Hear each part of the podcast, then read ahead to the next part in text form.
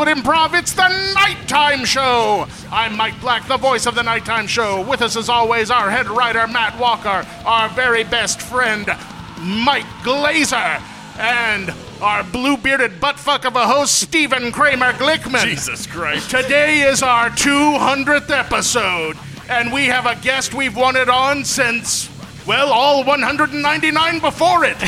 He is the creator of the View universe, writer, director, producer, and actor, creator of Clerks, Clerks 2, and the upcoming Masters of the Universe Revelation, ladies and gentlemen, Kevin Smith. And now our host, Stephen Kramer Glickman. Oh my god. Mike Black, Mike Black, 200 episodes strong, folks. 200 strong, baby. I'm gonna go take a nap. Uh, Kevin Smith, holy shit. This is uh, ex- extraordinary. Am I am, am I ready to go? You're in. Oh, yeah. I get to speak? Yes. That was a hell of an intro, man. Like I, I just realized how we've been missing an announcer on a lot of things I do. Uh, that- like there's something to be said for the gentle art of announcing, and and boy, I, I felt good about that. I felt like we were starting the show. I felt like it was midnight, and I know damn Skippy it's not. Thank you, thank you. Exactly.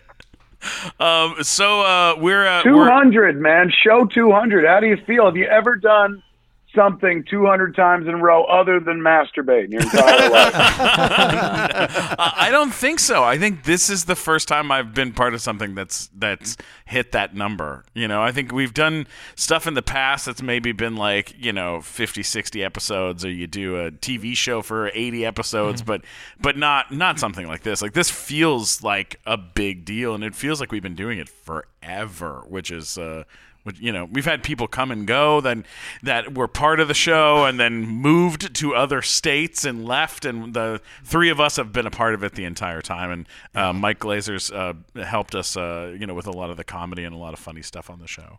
But how long? How long have you been doing? Uh, how long did you do the show with with Ralph? Uh, let me see. Well, Hollywood Babble-On, we just celebrated 10 years uh, in, uh, what was it? God, J- Let me see. My birthday was August. So I guess September, October, we did, September, I think it was. We did a live show um, at uh, the drive in out here, and that was our 10th anniversary show. Smodcast, I started doing with Scott in 2007. So we've been doing it. I've been podcasting for 13 years at this point. Like when I got into it, there was, um, let me see, the big podcasts were Leo Laporte did This Week in Tech. Um, you know, Bill Maher had After Time, you know, the real time extra Yeah. uh, stuff that they do for real time. Happy Tree Friends um, were in the charts, which was more animated than anything else. So, like, I saw uh, Adam Carolla come in, I saw Joe Rogan come in, I saw the Nerdist come in, I saw Marc Maron come in. Like, yeah, I, I've been here for a damn minute. So we have hit 200 on a couple of the shows we've done. I think Smodcast is over 200, Babble-On's over 200, Jay and Silent Bob Get Old, I think, got over 200 as well. But it's it, like, think about all the people in your life, whoever, like, you know, you're not consistent, man. Like, you can't ever just stick with something. and you've stuck, you've now stuck with something for 200 episodes. You just had to find the thing that was sticky, and you Yeah. found it. Hell yeah. Absolutely. And you know, like what's what's like a, a really cool thing, and I'm sure you've experienced this too, is like, you know, there's people when we started, you know, we made these dream lists, and you've been on the dream list for like a long time, Kevin, because all three of us are like, we've all been like fans of you, but you know, you've impacted each of us in like different ways. yeah. Uh, like we each wanted you on our list, but our lists all have completely different people on them. yeah, like Mike Black is like Robo. I got to get RoboCop on the show. You Yeah. know, like, it's like we got to get we to got clarify, I know that RoboCop's not real. I mean, Peter Weller, the And actor also, if played. you're gonna if, if you're gonna get any OCP employee, man, go for Ed two oh nine. Never mind RoboCop. He's got a sad Come story. on. Ed Ed two oh nine, like you can get him to talk about just the things he's allowed to talk about. Let me let me ask you guys something. So you have been doing the nighttime show from the improv forever, and like the rest of us, you don't have a home right now. You're a nomad. Home, Right, I yeah. have no home. What was it like for you guys to make the transition? Because when I started podcasting, I did not start in front of people. Me and Scott were just two people in a room doing it.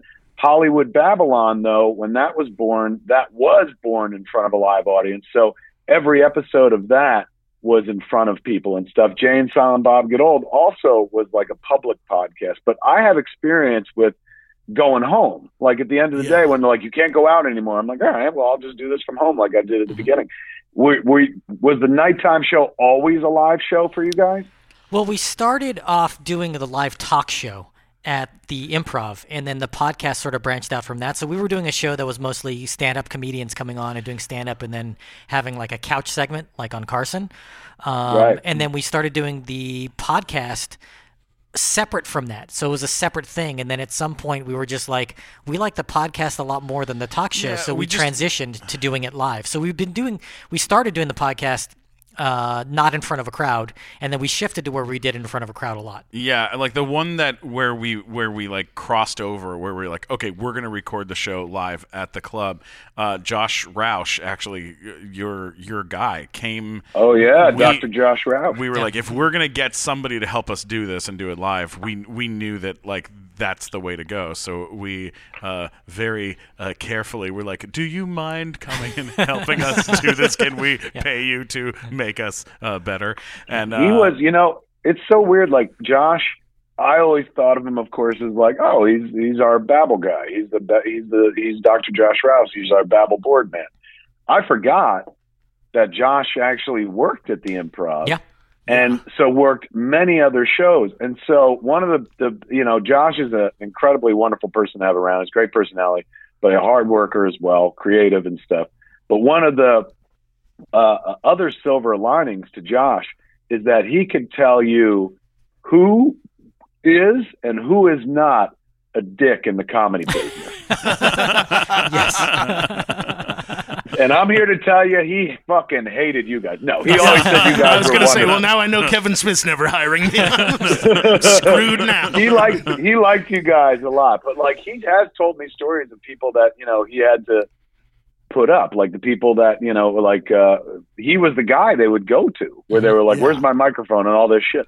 oh, yeah. So he dealt with a bunch of different personalities, and he he is he'll very readily tell you who who people who were cool and who who the people who were absolute dicks. Um, and it's pretty much who you think Right. at the end of the day. of course, Yes. yeah. We- like, Like- well, We know those people too. So, oh yeah, yeah, yeah, Yeah, sure. yeah. If you have a sneaking suspicion, you're usually correct. Yeah. when when, uh, when we did our our 100th episode of the podcast, we decided to do it at with Josh as the first time doing it live in front of an audience at the Improv. And the lineup for that show, this was our guest for the show. Are you ready? It was uh, Lisa Loeb. Uh, started the show off by singing "Stay," and then we did Wow. an interview with her, which was shocking. And like we were like we were we could, but all of us we were on a desk sitting behind her Yeah, While she sang. while she While sang she sang. that. It was amazing. Then uh, after her, it was, was the first question that you asked her in the interview like, when are you going to stop singing that fucking song? That's Even Ethan Hawke is tired of hearing it. oh my god, That's, oh, that's man. usually that's usually the first question I get from people who I meet. They're like, "When are you going to stop talking about clerks?" So I assume, I assume, I assume she's got a bit of that Tracy sure. Chapman thing, where people are just like, "When are you going to stop singing fast cars?" Right. It's like you you don't get it. These are our anthems, man. Come so wait, who else was on the Okay, show? so uh, second up after her was Kate Flannery and Oscar Nunez from The Office, and uh, Nice. we we got to ask them also. That was really fun. Then it was uh, Rachel True from Oh, yeah. The Craft. Yeah. wow. Um, who else was on that show? Um, uh, it was also. Uh, We didn't have Brody on the first one, did we? He was not on that one. No. Okay. Um, but it, the the lineup was just so big and crazy and that- full of. Was that also Ed Neumeier and Casper Van Dien, or were there another one? I forget. I think they were on that that Yeah. show too, where we had the guy, uh, you know, Ed Neumeier from uh, who wrote RoboCop and Starship Troopers. Right, and- writer of RoboCop, amongst other things. Yeah, Yeah, and Bill and Casper from uh, Yeah. Casper Van Dien from Starship Troopers. So it was like it was one of these big crazy shows where it, I feel like it I was so honest. much I feel like you you invited me onto your show just to brag about all the guests you've had before. Who have you had on We your just- show, Kevin? And I, I'm impressed. You, you've got me. I'm impressed. I'm, We really just want it. someone that appreciates RoboCop as much as we do. you got it, buddy. You got OCP forever. They had the right idea. You know? the the Ed 209 was right. the one uh, the one uh, thing that we did on the show that is probably what you would really truly appreciate is uh, we had Michael Dorn on the show, and we were so excited that we got a soccer trophy, like a giant. It was four like foot six feet tall. Yeah, six foot tall soccer trophy. We replaced all the soccer people on the trophy with little uh, Worfs, golden Worfs, and then uh, Awesome. from Star Trek. That we right? spray painted. We And got, like, action painted figures. We got spray like painted a big gold. Statue too at the top. Yeah, of big giant him Worf statue at the top. and everything. and we gave it to him on stage and and said, uh, "You just won greatest." Podcast guest in the history of the universe and someone photo came out like we had a photographer come out and take a picture as if it was a real award and then that that photograph uh, ended up like uh, I think TMZ. TMZ and Yeah. they were like oh well Worf wins greatest podcast guest in the history of the universe like made it like a real thing and we were like this but is tell not real. tell them about the award itself. Oh, and he took it home with him. Yeah. like he put it. He put this giant fucking thing in his. car. We just got it. It was like five dollars At a garage sale. Yeah, Let me garage tell you sale. something. If you built a Silent Bob trophy, it'd be hanging in my house. Oh, come on. Food oh, for thought. We will. De- I think we're gonna. We got something to work on now. You got a 3D printer, He, now he you probably can make one. he, he probably brought it home and then put it on the stack with all the other work trophies that people have given him over the years. It's like That's so. we use these it. for kindling. We use these for kindling when when during the quarantine. Yeah, Um, let me ask you this: Wait, you guys are all um, from the comedy biz, correct? Yeah. Right. Yeah, you bet. I backdoored into the comedy biz. I didn't do it the traditional route. I've never had to prove myself like a true stand up where I had to come up with like a tight five or something like that. Yeah. Because of my other job, I backdoored into stand up. So much so that like I, I'm such a, a comedy fan and, and respect the genre so much that I didn't do comedy clubs for like the first 10 years of my public speaking career. I did colleges. I would do theaters. I would do like Carnegie Hall. And then anytime they were like, hey, do you want to go play at the improv? Do you want to go play here? I had this weird self like uh, editing where I was like, I can't do that. I'm not really a comic. Mhm. Like, because I was like, a comic will get up on stage and generate. I get up on stage and I can't say anything until somebody asks me a question.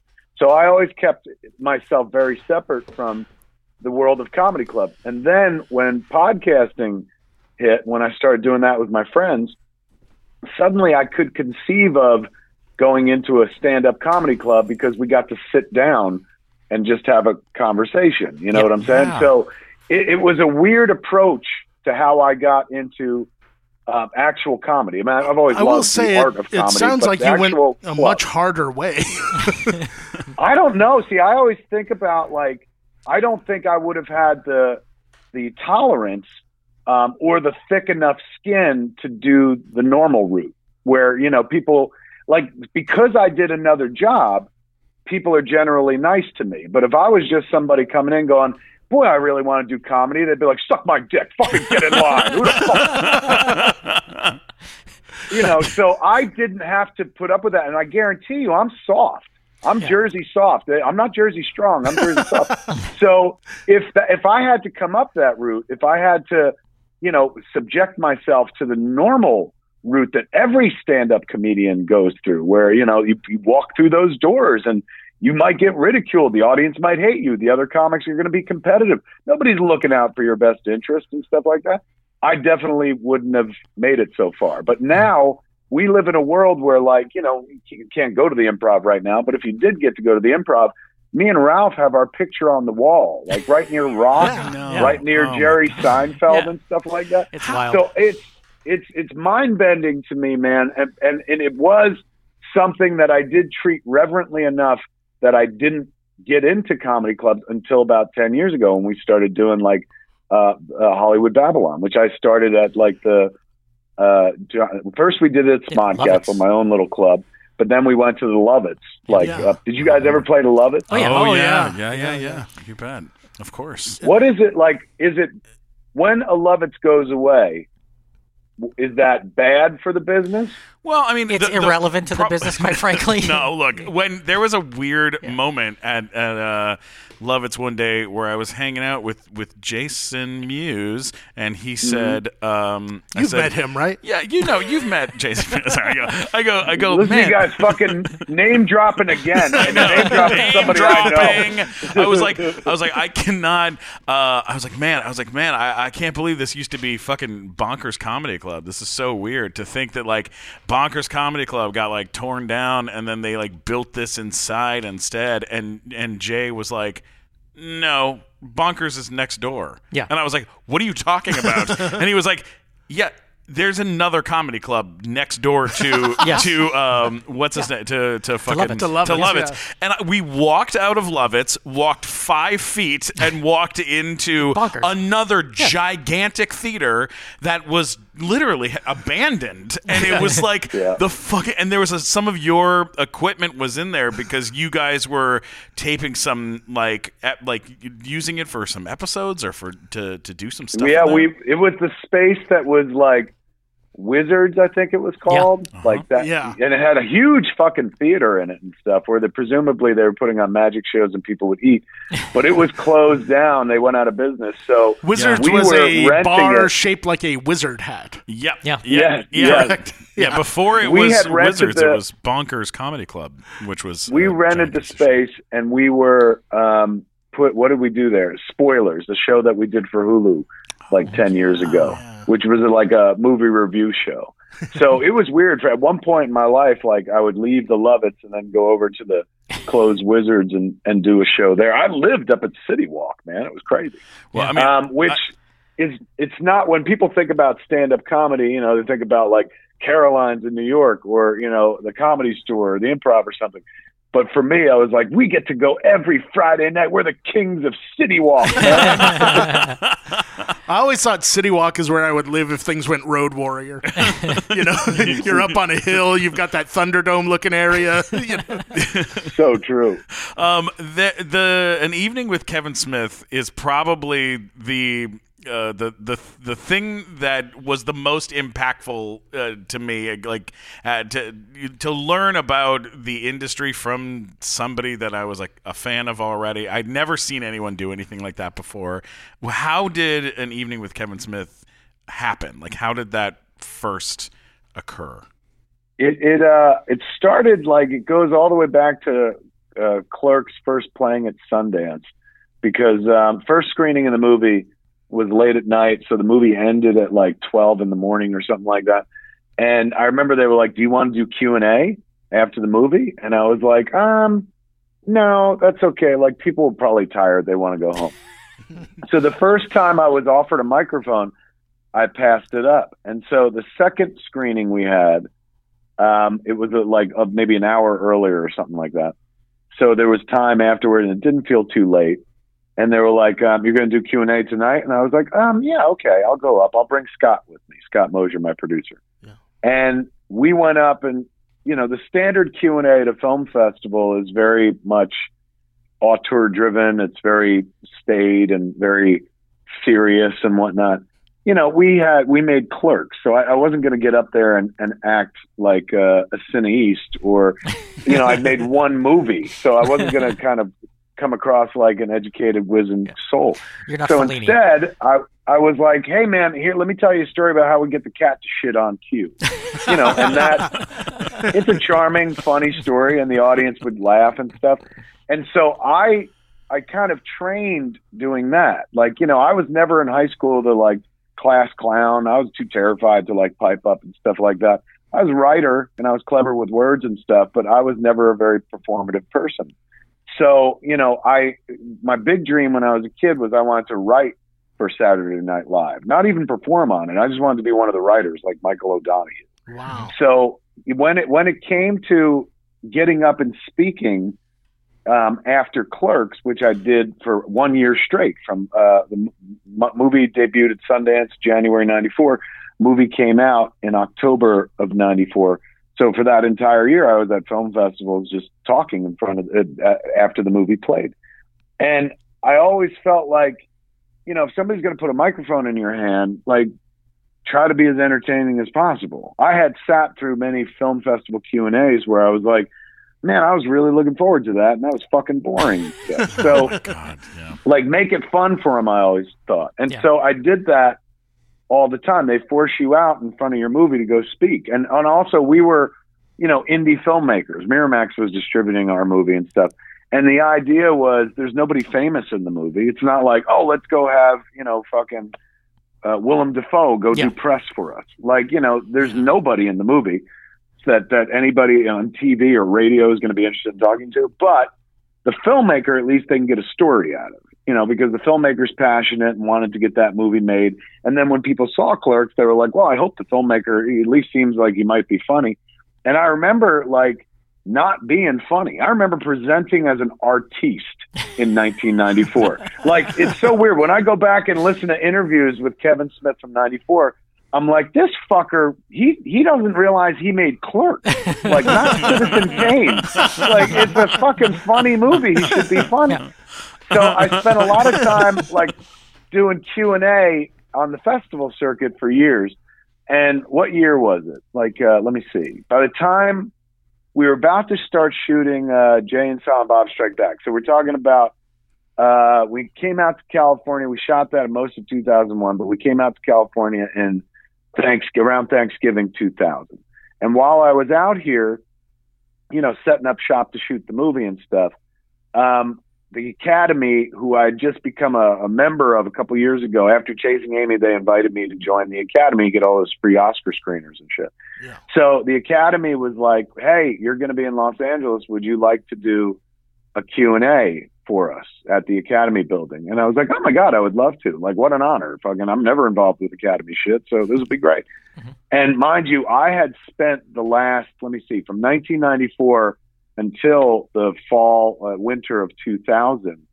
So a good five, six years constantly speaking in front of crowds and trying to be as entertaining and as funny as possible. So, you know, they expected a guy was going to get up and, and just do a film. You know, I'm a director and I've made movies, so we're going to talk about film. But instead, I got up and did like a two hour stand up show.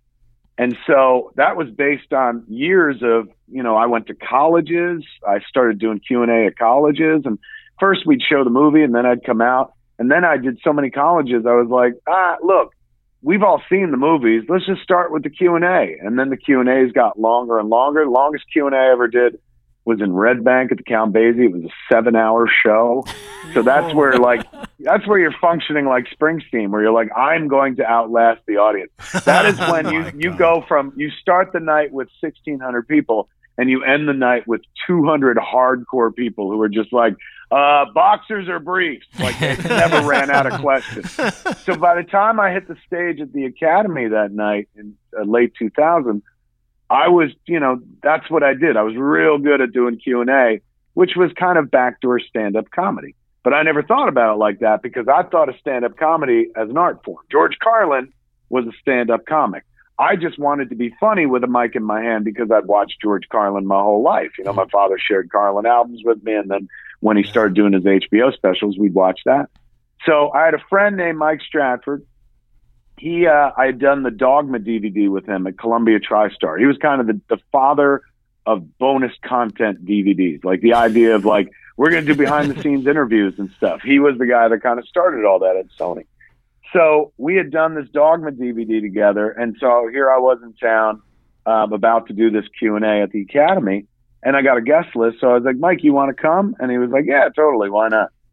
After the show, Mike was like that that wasn't a lecture. You just did stand up comedy. And I was like, no, no, we just talked about the movies and stuff. And he was like, have you ever filmed that? Have you ever shot any of that and put it on film? And I was like, no, why would I do that? And he was like, I, I, I think that would be like a, a good video series. I think we could do a series of directors talking about their work. And like, you know, it would start with you, then we'll move out to like, I know Barry Sonnenfeld. He's, he would be a great storyteller. Quentin Tarantino. We could do a whole series of an evening with, and, and you'd be the first. And I was like, oh my God, fantastic. That's sort of like the So- the video version of like the old like Hitchcock on Hitchcock or some of those books that Kind came out with all of, yeah, kind of. It, it was like you would just sit there and talk to director after director would tell you about their work, their career in front of you know people. Um, the only difference was, I, you know, I, as much as I was a filmmaker, I, after five years, I was also kind of a stand-up comic. Mhm. So, like, you know, I, I was, I had six college gigs that were coming up. So I was like, hey man, like, why don't you guys just shoot me at these six college gigs? So he was like, oh my god, perfect. So all that material, like the Superman story and stuff, I'd been doing for a couple years, well honed. So it came across like very like, wow, this kid does stand up. And Mike showed that to Barry uh, Sonnenfeld. And Barry Sonnenfeld was like, I'm not doing this. He's going, this he- he's going, I, I can't fucking do that. This, kid's kid's like amazing. working the stage, like like fucking Lenny Bruce and shit. So the series never happened. It didn't become a series of directors talking.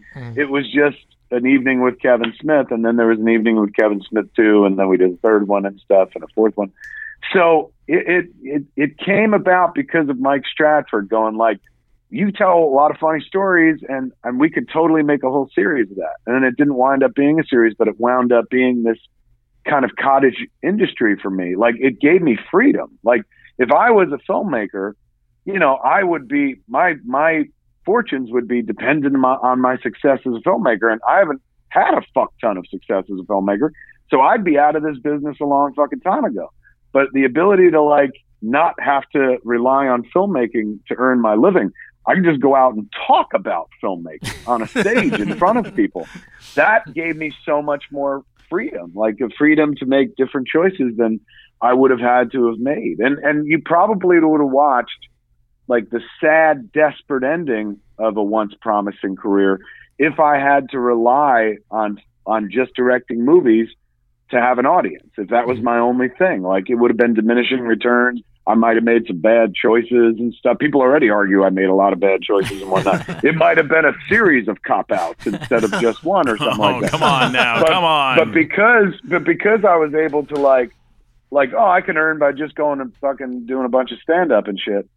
I was able to like moderate my career, only make the movies that I really wanted to make, which is saying a lot when you see fucking yoga hosers. But you know, at least I'm responsible for my own fuck ups, not like Yeah. well he had to pay bills or something like that. So it wound up being evening with Kevin Smith like changed my life. Not only did it give me a way to fend for my family without having to be like, uh, I, I have something to say. Give me twenty million dollars and Ben Affleck so I can make a movie.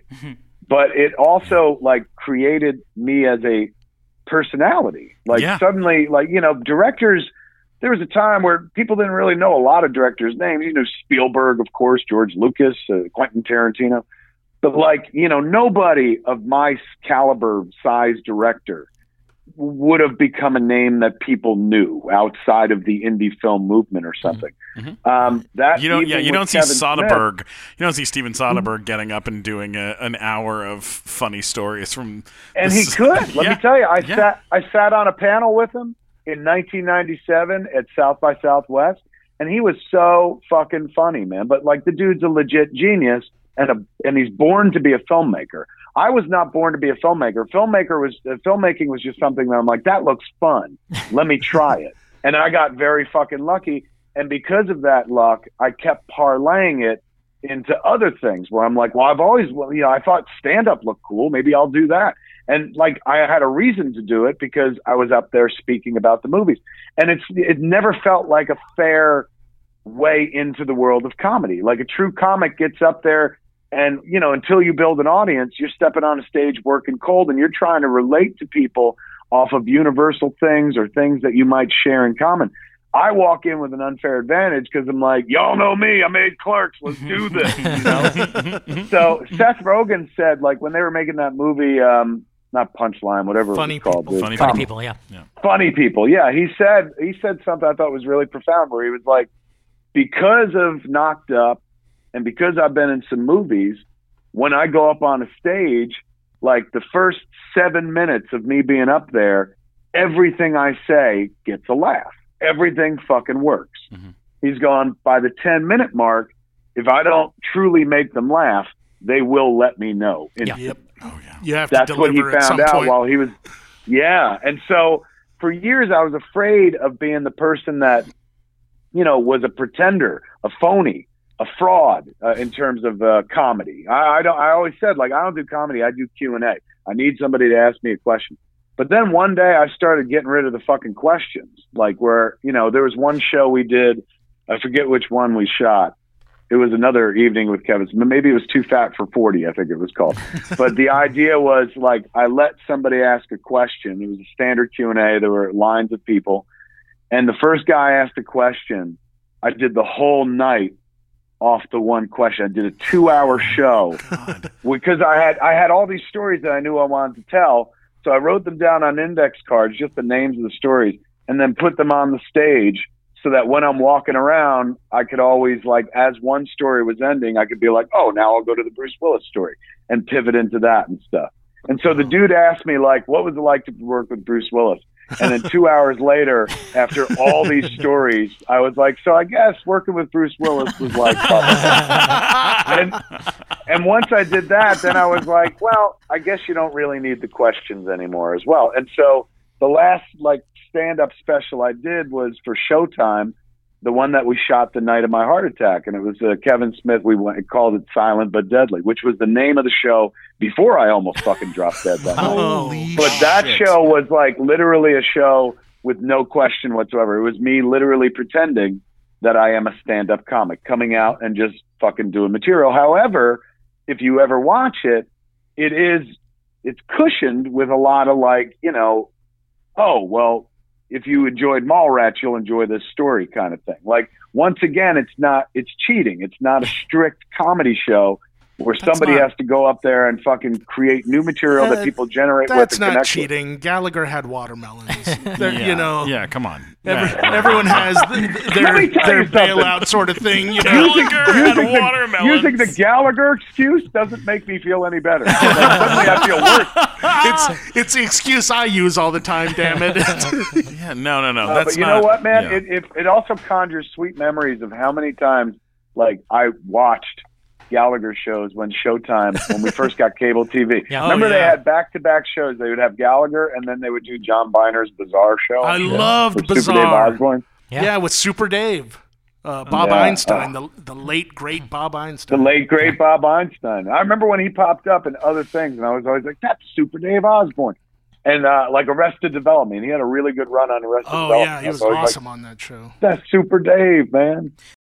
Hey Matt, before we continue doing the show, Mm-hmm. we got to talk about what we're talking into. These Sennheiser microphones are fantastic. Yeah, they are literally top of the line, the best company in the world when it comes to microphones, headphones, audio equipment like this. I mean, Yeah. it's just so damn good. If you want to sound good talking into something, get yourself some Sennheiser microphones. Yeah, it makes you sound epic. Mike Black, uh, say something epic. Space, the final frontier. Bum, bum, bum, These are the voyages. bum, of- if I say any more, lawyers will get involved. we we have to. exactly. But I said it clearly, and you, could did. hear it clearly. God, I can hear it. I, I- it sounds perfect. Um, hey, uh, go and uh, go check out Sennheiser. If you are looking for audio equipment, uh, you're looking for a great microphone.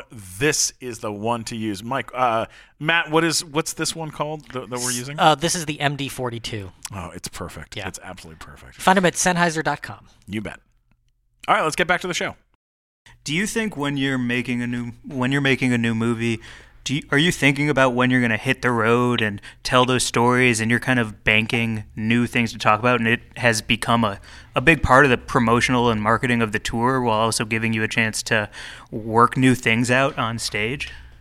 I'll do you one better, man. I like I started doing the CW shows. Like I started directing some flashes, and Supergirl. I directed three episodes of Flash, four episodes of Supergirl. Awesome. And the first one I did because I was a big sh- fan of the show. I thought it was brilliant.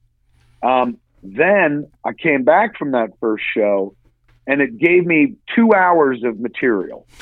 So like suddenly, all every Q and A I was doing, all the comedy clubs I was doing, all the podcasts I was doing, I was killing it with like Flash material because my audience, I don't have to educate them. I'm not like Flash is a TV show where the boy solves his problems by running fast. Right. Like they're familiar with it and shit. I So love I that realized- explanation of the Flash, though. a boy solves his problems by running fast. That's the, The best, best explanation I've ever heard of anything. Oh shit. It belongs in TV Guide. For Yeah. everything. But I found like that by going up there and directing an episode, you know, you're up there for about three weeks doing an episode. I come back with material. So then I started like saying yes to going up to do CW shows. Number one, I like the people up there. They're real great and shit. Number two, it's in Canada. I always like spending time in Canada. But financially, I'll be honest with you, I make more money. Like you're out of commission for three weeks when you direct one of those shows. Yeah. And I make more money standing on a stage talking about making an episode of Supergirl than I do three weeks directing an episode of Supergirl. So I realized, like, okay, I give three weeks to doing a show. I'm gonna walk away with material that I'm gonna go earn a lot of money off of because it's content for the next, you know, two months or something like that. So definitely, there are some things that I do. Going the first, the primary focus is this, but the secondary benefit is going to be this. And when we made Jay and Silent Bob reboot, whole time I was just like, oh my god, this is material for the next three years. Like you know, Yeah. and Oh. Sure enough, we did a tour with that movie where we went 65 cities. So every night I got up and had to tell fucking stories. I had to fill an hour after the show. And you've got And the all that- whole that- road to reboot that you did as part of that, right? Absolutely, man. So it's like Yeah. I, you know, I'm, I feel like I'm in the content generation business, uh, but most days I just feel like I'm in the sales business, and what I sell is like fucking Kevin Smith, twenty four seven. Yeah, I mean, big shout out to uh, David Baxter and Claire uh, and everyone at Legion M for uh, make, making you know making this happen. Uh, you know, like helping us put this together with you, but uh, but also for doing a great job with their distribution and the stuff that they've been doing. Because I mean, I watched uh, the the reboot. I thought it was fucking hilarious. It was a great movie. Yeah. Oh, thank you. What Yeah, about that Iron Man? they- that Iron Man costume thing? That big. That big uh, Iron Bob. Where Iron is Bob. that? Did you keep it? Did you did you hold Uh, on to the it? guy who created it has it in his shop, uh, but we're hopefully going to be moving it into the Jay and Silent Bob's secret stash in Red Bank comic book store. But Bob Kurtzman, who was part of KNB Effects Group back in the day, um, he built Tusk uh, for you know our Walrus for Tusk. Oh shit, that was Um, terrifying. he built the Iron Bob. He also built Marky Mark's dick in Boogie Nights. He was the guy that what? Built the giant dick as well. So he built Iron Bob, and uh, yeah, hopefully now Iron Bob is going to be coming back to the stash, but he's in storage right now. The guy who wore the suit in the movie, the actor Kevin, um, was in the movie Iron Man as the kid in the Humvee in the first scene where Robert Downey Jr. is like, "Throw up gang signs." No, no, Oh, no wow. gang signs. Okay, that's right. It was that dude actually wearing the Iron Bob suit in Jay and Silent Bob. Wow. That's So it took him 10 years, but he went from the guy outside of the suit to the guy in Sadly, sadly, the you know the guy outside of the suit was an Iron Man, and everybody saw that. And the guy inside the suit was in Jay and Silent Bob reboot, and I think my mom just watched it recently. You know when uh, when Star Wars was happening, I know that you know like you talked about going to the set of, of that and and stepping onto the Millennium Falcon and the and the all the stuff that you know went through you while that was happening and stuff. And there was a lot of rumors and a lot of stuff flying around that you know that you were in line or that you're in line to do something with them is you know to do a Star Wars film or or something like that. Is that is that a a, a part of because I mean, you right now uh, you're. I mean, I don't know if you're currently working on it, but you are doing Masters of the Universe, which is another piece of like all of our histories, and we all fucking love Yep. Masters of the Universe. But is there other stuff that you want to do? Like, is there, th- you know, are you going to get to, you know, get to do Star Wars or get to work on a Marvel thing? I don't think like I, I I love the Marvel stuff. Like absolutely love it. But I love it as a fan. And I never once look at that shit and go like, "Ooh, I want to make it." Like I'm content to be in the audience for that stuff. Number one, I'm not visionary enough to pull that stuff off. Uh, they got people who are like really good at directing motion pictures who are visionary, who'll come up with like imagery and shots that are like, oh, this would be badass. I don't really think that way. So like, you know, the only reason then to do the job is just like because it'd be fun. But you know what else is fun? Like making a Kevin Smith movie. And you know how easy it is? I'm Kevin Smith. Like I'm the only person that that wants to or, or shows an interest in doing it. Me wanting to make like a Marvel movie, I got to prove myself to somebody. I got to go hat in hand and ask somebody else. And then even if I get the job, the reward for me pretty much ends there, where I'm like, oh man, somebody thought I was good enough to direct one of these movies. Then I would actually have to spend a year doing that. and you know, when I do the CW shows, as much as I love them, they're only like eight days. And by day six, I'm uh, I'm like, we're not finished with this yet. this is still happening. So I know I don't have the constitution, the the patience, the uh, the creativity, the the talent to pull off like a Marvel movie. I love watching those movies. I would never want to make one. If they wanted to put me in one of them, in a fucking heartbeat, I would I would step on my mother's neck to be in a Marvel movie because I would I power. would get more out of being in a Marvel movie than I would from directing it. Like Yeah. my Yeah. brand and what I do, it'd be more valuable for me to be in that movie than for me to be the director of it. Number one, what if I'm the director that fucks up a Marvel movie? And then Right, like not yeah. only are people like, man, you went in and fucking you shouldn't have been there in the first place, and you fucked it up and stuff. so, and so, but but if I'm in the movie, then everyone's like, oh fuck, you got in a Marvel movie. Like it's a party, everyone's yeah. celebrating you. Even if your performance is terrible, people are just like, oh, good for you and shit. So it's more valuable for me to be in a Marvel movie than it would be for me to make one. Same with Star Wars. Like a lot of people are like, uh, what about Mandalorian, man? They're making a cool ass show. And I'm like, I love that show. It is a cool ass show. But I don't know how to make cool ass shows. And I think I, I would I'd show up on that set and I would be a liability. So but if, do I want to be in that show? In a fucking heartbeat, man. If they told me they're like, you gotta go to the most COVIDy part of the country and shoot this shit without a mask. And plus, the scene requires you to lick 200 extras who will also be maskless. I would be like, that's so going to be worth it because I could talk about this shit. I'll talk about this weird deal from now until the end of time anyway that got me on the show. so great, so great. Oh my god. Um, now, uh, since you since we brought up Masters of the Universe, yes. and I'm probably the biggest Masters of the Universe fan in Los Angeles. Yes. I cannot tell you how excited I am that you cast Mark Hamill as Skeletor. Oh fuck Oh, yeah. He's let me tell you, as excited as you are now, wait until you hear him orate. It is it's fantastic. He's the whole cast is wonderful. This Masters of the Universe series, I'm abs- I'm in love with it, man. Like if this was how I could do a Marvel movie, and this is kind of us doing a Marvel movie. When we sat down with the writers' room, because I was the uh, showrunner, so I came up with a story, and then I got a staff, and then you know we wrote uh, our episodes and stuff. And as we were sitting there, kind of putting this all together and whatnot, I was not like, man, this is going to be some career-defining work for me. We were just trying to tell a cool story.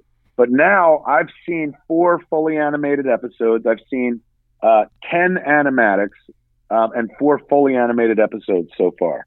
Um, it is. I, I I swear to you, and I'm not. I'm not hyping this. This is like right next to Clerks and Dogma for me in terms of like the pride that I have for this project. This Masters of the Universe Netflix series turned into something so fucking wonderful. It is so it, it it honors the thing that it that that spawned it. And you know, we don't reinvent it. We literally tell the next story. It's as if you were watching the classic show and then the next episode was this. Um so we continue on with a storyline that like was was in the classic series. Um, we deal with every character, and all of the stakes are real. Like for the first time, these cats can actually clash swords. Oh, Somebody could so die. Somebody could die. Somebody could feel betrayed. Like, you know, we're not taking these and making them adults in as much as like, and now they all fuck each other. Not at all. but now they're they're dealing with adult feelings, adult situations. Like it, it's just not. It's the series isn't about teaching kids moral lessons. It's about telling this epic story of adventure.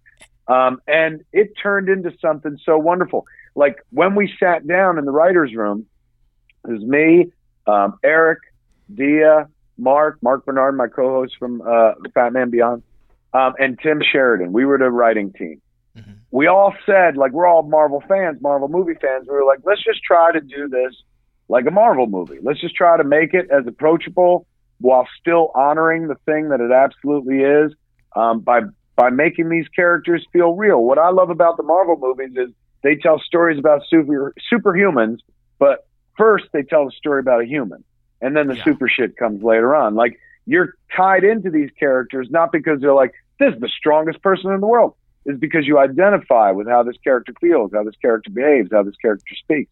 So it's all about character. And man, oh man, we got a cast to reflect the characters that we wrote. Like our, our boss, Teddy at Netflix, he he gave us very simple marching orders. He's like, look, this was my religion. I love Star Wars. I love Batman, but Motu was my number one growing up. Oh Going my in every every episode, he said I watched. I believed that He-Man was in jeopardy. I believed that Skeletor was on the verge of killing him. This is And Ted so- Biaselli, right?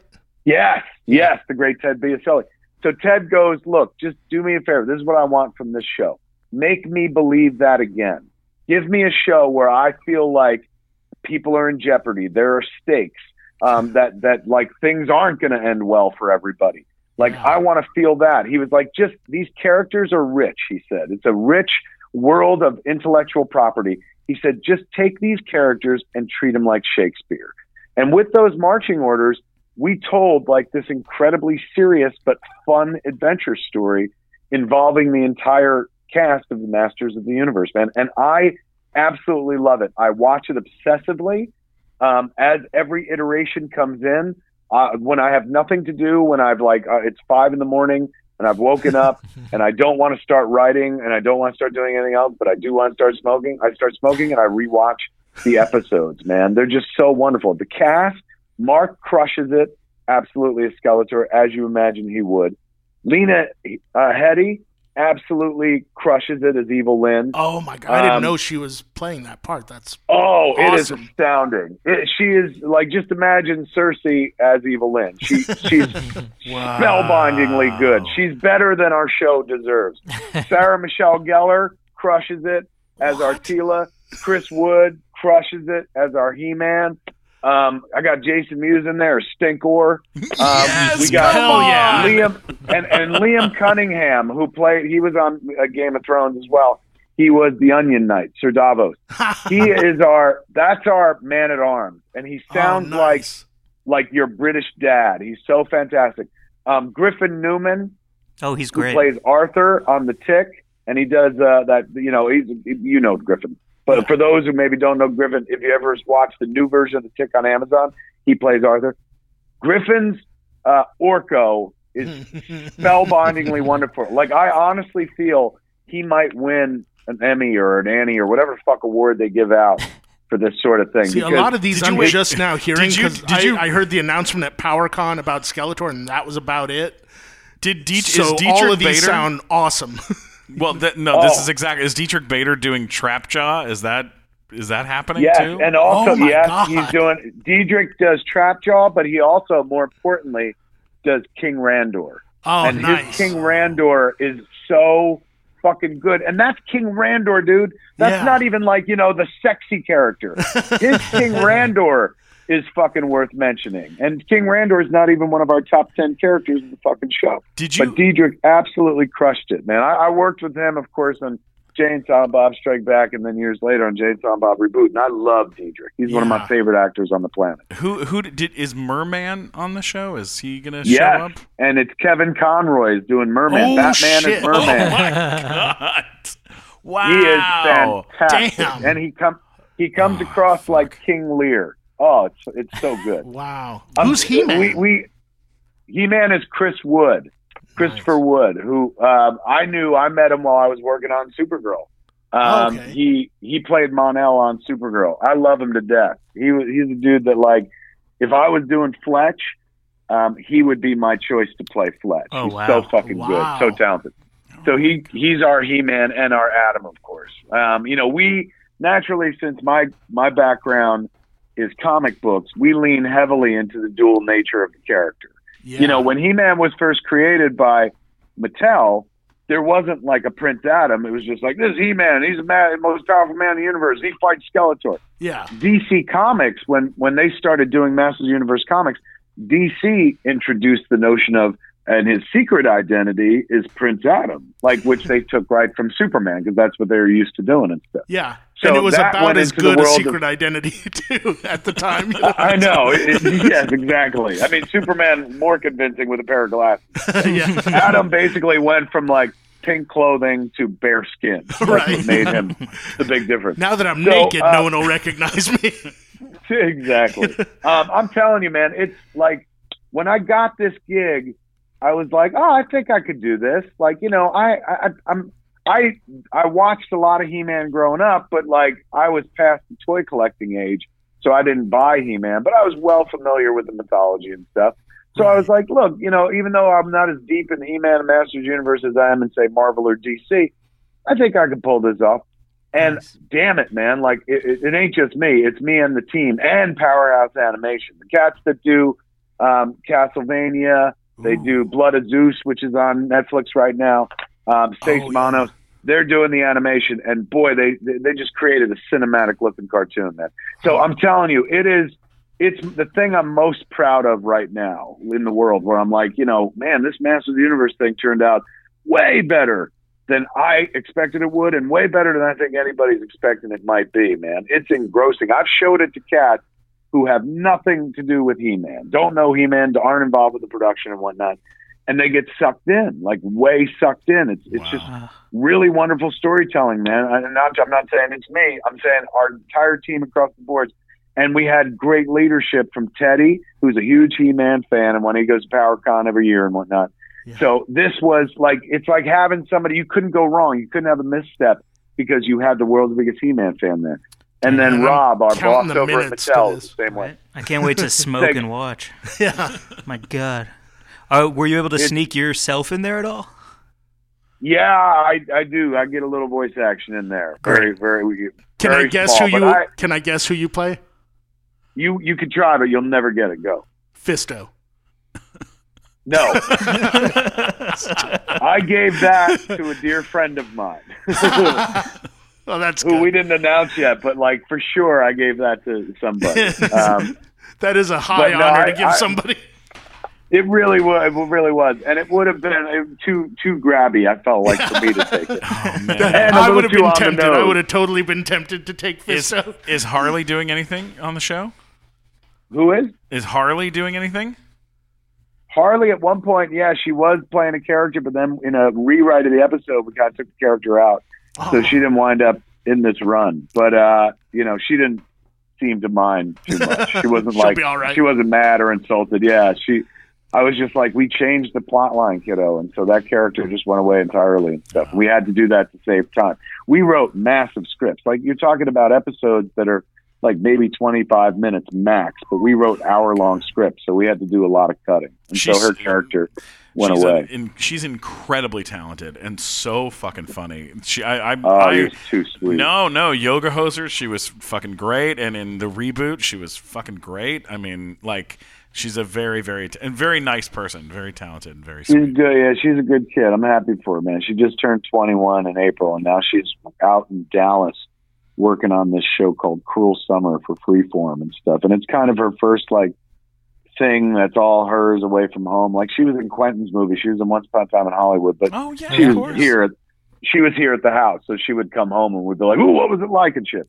But this is her like doing something that has nothing to do with me, and it's like she's out in Dallas, like far away from us. So this is her like she didn't go to college, so this is kind of like her going away to college because she'll be there for like five months and stuff. So I'm happy for her, man. Like she's, you know, uh, she's committed to to acting, and I'm like, I remember when she first started talking about it, and she first talked about like, I don't want to go to college, I want to act and stuff. Jennifer, my wife, was just like, no, no, you got to encourage her to go to college, and I'm like, I can't. I dropped out of college and I made clerks like when I was a kid. Like I can't like tell her, no, you got to do the responsible thing. So I'm glad the acting thing's working out for her. I mean, I mean, I knew she was always going to be in the stuff I did, but I'm glad she gets hired by other people because I know that's good for her self esteem. Number one. Number two, I don't make as much shit as as you know. It's not like I do something every fucking week or something. So I, you know, it's good that she's got a job. Hey, uh, before we continue doing the show, I, we got to talk about uh, the the equipment that we're using Mm-hmm. To make the show, uh, make an epic show that is. Uh, it sounds like you know everyone is right here, like Yeah. we're all sitting together, but we're not. We've got a fantastic multi-track recorder from Zoom. Um, If you need multi-track recordings, that's the only company you should even be looking at. Um, basically, we had issues when we had to switch to doing things during a pandemic, and we were we went from doing a show with people in person to people over the phone, and Zoom just made it a piece of cake. Yeah, you bet. Zoomcorp.com is the website, and uh, they're you know th- this has made it so that we could interview people in uh, Nigeria, New Zealand, New Zealand, um, Guatemala, um, uh, Austria, Czechos like the Czech the Czech Republic. Um, when we were are doing you just all naming those, countries now? yeah, well, no. When we were doing all the interviews with the cast of uh, 90 Day Fiance, we were Yeah. talking to people, you know, in the, in the Ukraine. Like we were doing all sorts of crazy stuff. And then just the other day when we had uh, John Rhys-Davies on the show, From New Zealand. he was in New Zealand the whole time. Sounded it like sounds he like was he was sitting in the room with us. Yeah. yeah. It truly is the mark of excellence for podcasting. Zoom Live Track L8 8 track mixer recorder, the board for creators, podcasting, music, and beyond. Yeah, it is a badass system, and uh, we're very lucky to be working with uh, Zoom. Go check out zoomcorp.com. That's zoomcorp.com. Zoom, you have to say it three times. That's what people do in ad, ads, right? Zoom, What is it, Stephen? Zoomcorp.com. It's zoomcorp.com. We're talking about zoomcorp.com. All right, let's get back to the show. It's uh that's awesome. I want to go back for one second speaking of working on your own stuff because you said if I don't feel like writing yet in the morning, is that your sweet spot now to wake up, hey, maybe have a little routine and then get cracking on something you're excited about? Yeah, generally that's what I've always done. I'm a morning person, so uh, I, I kind of um I, I sleep pretty hard at night and like get a real a real solid five or six. Um, but generally, when I'm in a writing mode, if I'm working on something, I don't like to even sleep. Like you know, it's almost sleep only as a necessity because you know you're getting to create. You're you're you're playing God. You're making a world. Like why go to sleep and dream when I could literally dream on the keys and stuff like that. So it's very easy to like wake up and feel motivated because I want to see where the story's going. I want to see how it's going to end and stuff. Oh, you don't But do yeah, outlines. I- you just let it flow and then figure it out as it develops.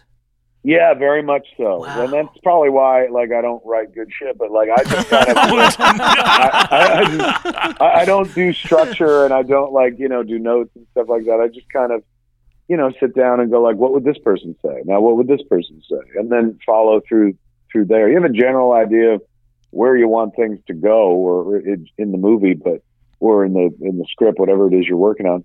But uh, it, yeah, I, I, if it, if I had to do like cards put up on a board, that always feels like work to me.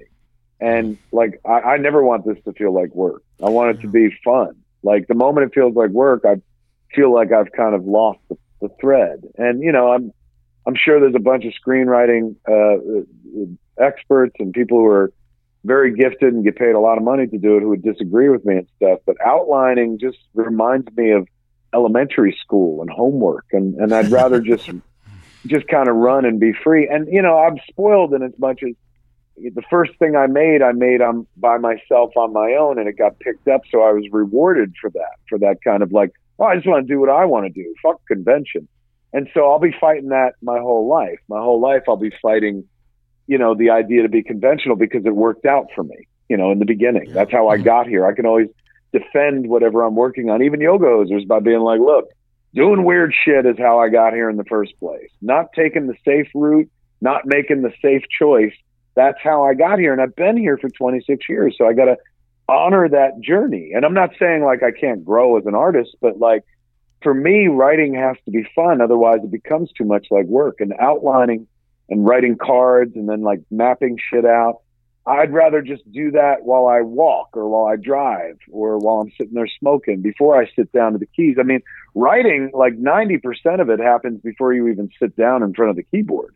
Mm-hmm. It's just all the whimsying that you do all day long and something strikes your fancy and you're like, oh man, imagine that. And you just imagine if we did this, what if this happened to this person? I'd like to blow it up into this and just change this and blah, blah, blah. And so all the writing, by the time you sit down at the keyboard for me, is pre-done. I just have to get it out. So it, it's never like I got to get up and be disciplined. Like by the time I get up in the morning, it's tough to keep me away from the keyboard.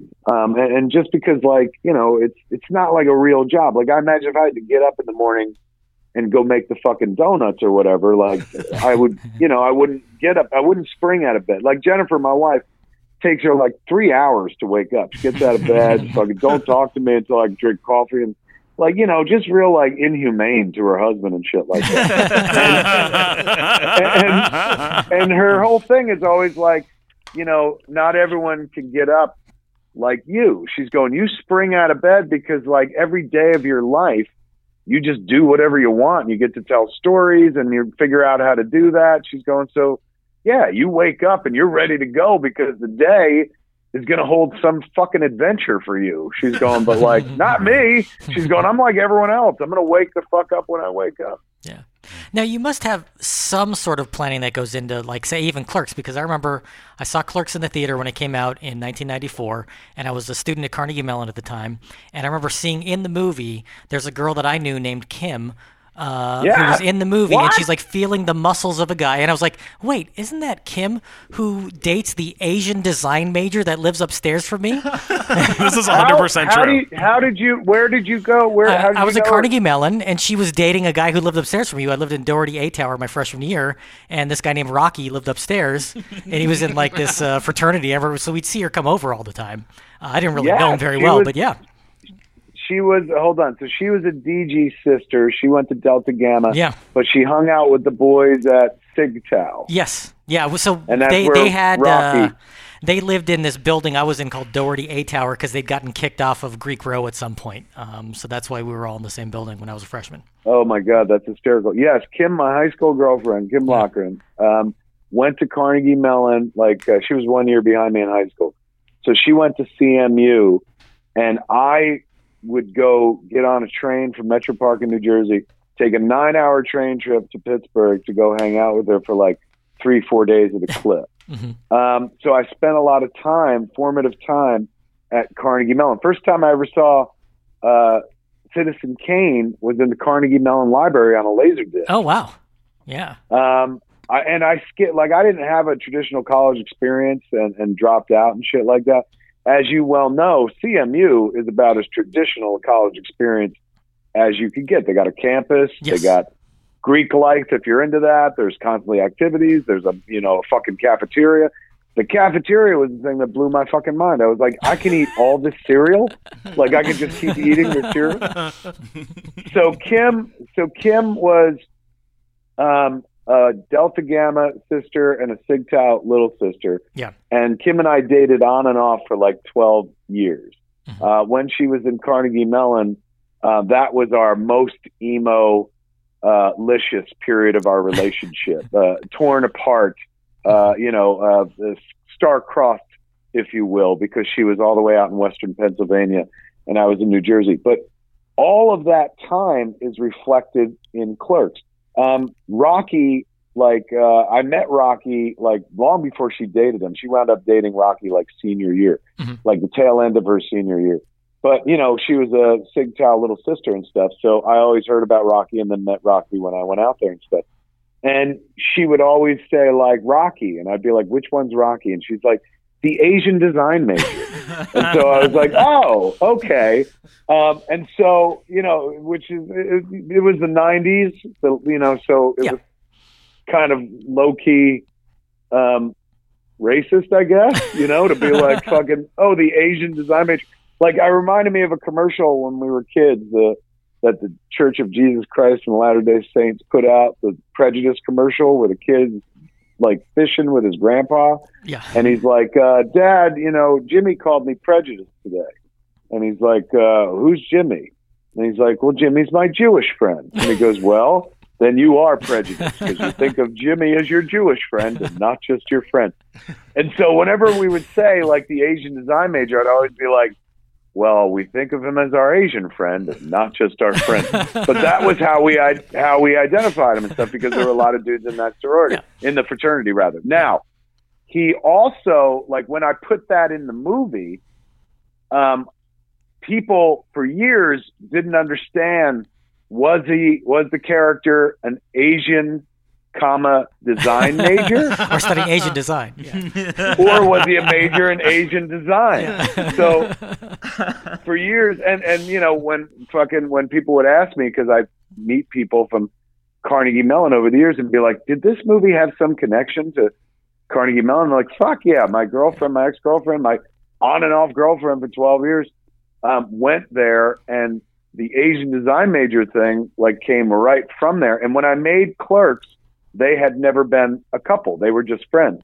Uh, mm-hmm. Me writing that like Caitlin winds up with an Asian design major was paranoid fantasies of a guy stuck in Jersey, and I picked the person that I assumed was the least likely person that Kim would ever have an, a relationship with, and used him as the character in the movie. And so after like while we were making clerks kim and i were dating during that period so she's in the movie you see her in the flick mm-hmm. um, then after the movie was done that's when she her final year at carnegie mellon she wrapped school and stuff and we had this big kind of like breakup and stuff these breakups we would always break up over the phone and shit and then somebody would call somebody back and I waited for her to call me back, and it was the night before her graduation from CMU. It was such a dick move.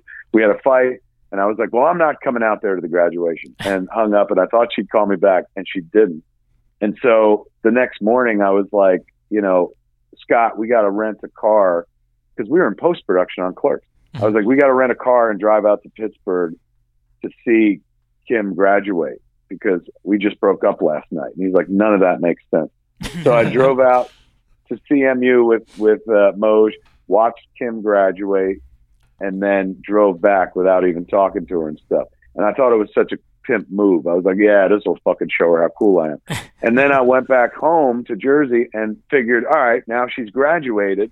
She's coming back to Jersey. So of course she'll call me. Mm-hmm. And then like a week went by. She didn't call me. Two weeks went by. And so I called her mom and I was like, hi, where's Kim? Did Kim come home? And she's like, Kim's in Cape Cod with Rocky. And I was like, what, what do you mean? Like they all, everyone went, the Sig Tau family? And she's like, well, you know, yes, but I think her and Rocky are involved in a relationship, Kevin. And I was like, what? Oh, like that, yeah. that was in the movie. Like I wrote about that in, in the movie. The so, power in your was, hands right there. You could I know. oh my happen. God. And it's I made it happen. I made I made manifest destiny, man. I fucking manufactured that reality. But um, and I remember like that summer, like uh, Kim like came back to New Jersey with Rocky, and he was staying at like her parents' place. And you know, I was like, "Well, come down and see your scene. You shot your scene. Come down and, and see it." And she's like, "Well, I'm with Rocky." And I was like, "Oh, you could bring him." I was trying to be the cool ex boyfriend who could be friends with the current boyfriend. Yeah. And so they came down to RST Video, like the same video store from in the movie, and watched, you know, everything I'd cut together at that point, including Kim's scene and stuff. And I went next door to Quick Stop. I was like, you guys, if anybody needs a video, just tell them I'm next door.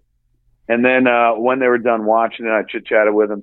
And then they left and walked home because the Quick Stop is only like a mile from her house and stuff. But I remember watching them walk away holding hands and being like, oh my God, there goes my entire future. Because Kim, I'd banked on, even before I knew what I wanted to do in life, I was Lloyd Dobler. I just wanted to marry Kim Locklin. That was it.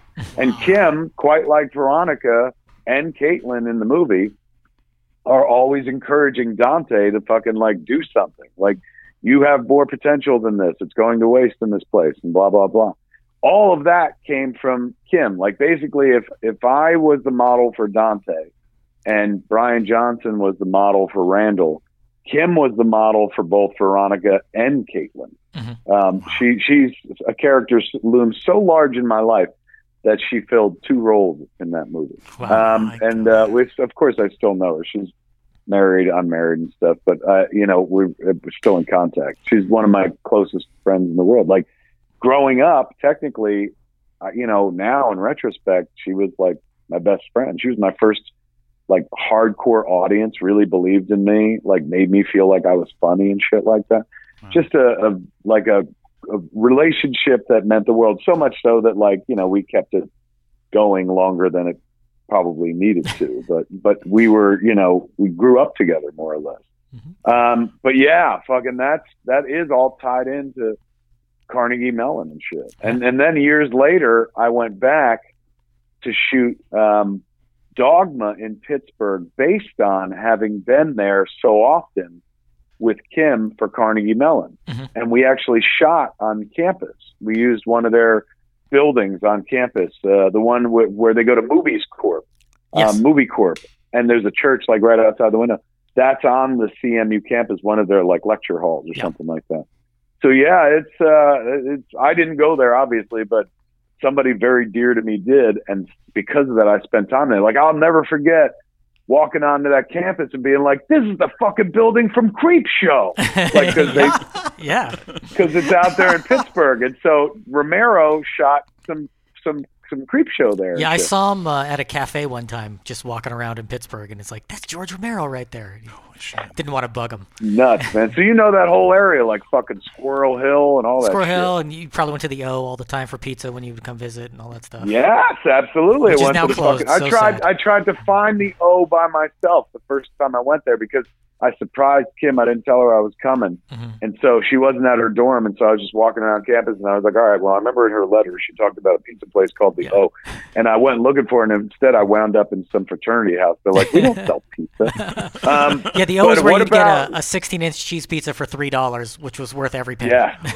what about? Did you ever eat at Gullifty's? That was a place I Yeah. loved. There and of course Primanti's and Uncle Sam's subs was my favorite, I think. But lots Oh, of good places. Primanti's as well. They put the Yeah. French fries on the sandwiches. Oh my gosh. Ooh, go on. Boy, you just fucking into you food podcast. the- I the know. fucking Pittsburgh. Yeah, we could have done an hour on this alone. Uh, before we wrap up, I have to. This is an honorable mention uh, story, but I, I have to tell. I have to tell you the story. I'll make it very fast.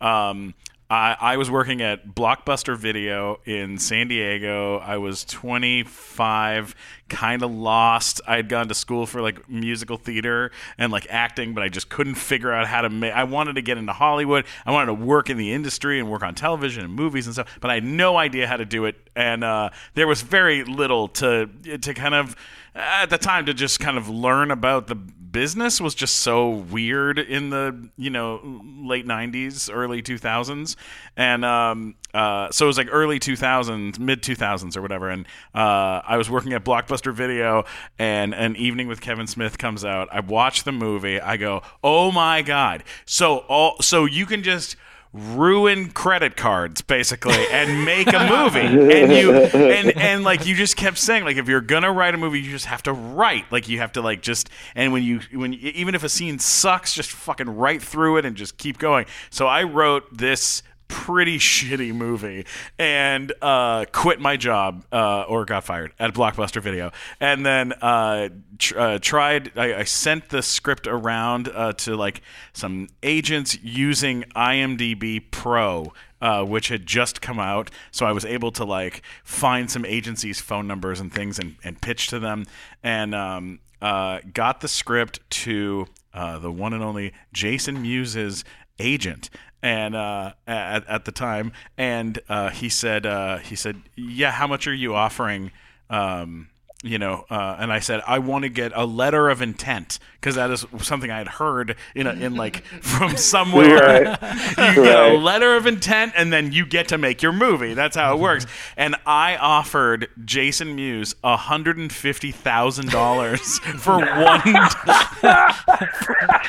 for one day, right? uh, for one day of shooting. and I had no idea how much actors made. So that's what I offered him $150,000 for one day of shooting. Uh, Let me he, tell you, he's he's still looking for that money. Oh, that money. he he signed a piece of paper and they sent it to me and I uh, of course uh, my movie didn't get made but uh, I end up uh, working on this big time rush TV show at Paramount and uh, on the back lot Jason Mewes making a movie and so I went over to to visit him it was like a mobster movie or something and I went over and I was like I know this is going to be really embarrassing but you signed a letter of intent for a movie that I wrote for $150,000 to be uh, for one day of work. And he was like, I will never forget that because it's the most money I've ever been offered in my life for one day of work. and it was like, it was like a, such a nice closure to the circle. And he, you know, he's, he's been a very good friend and, and a, a wonderful guy. But Too funny, man. God. It's it's crazy. He's you're lucky he doesn't call his lawyer and say like he was pay or play for heaven's I know, I know. Um, there's one last thing I wanted to bring up to you before we we uh, close this uh, this uh, thing off and close out this 200th episode.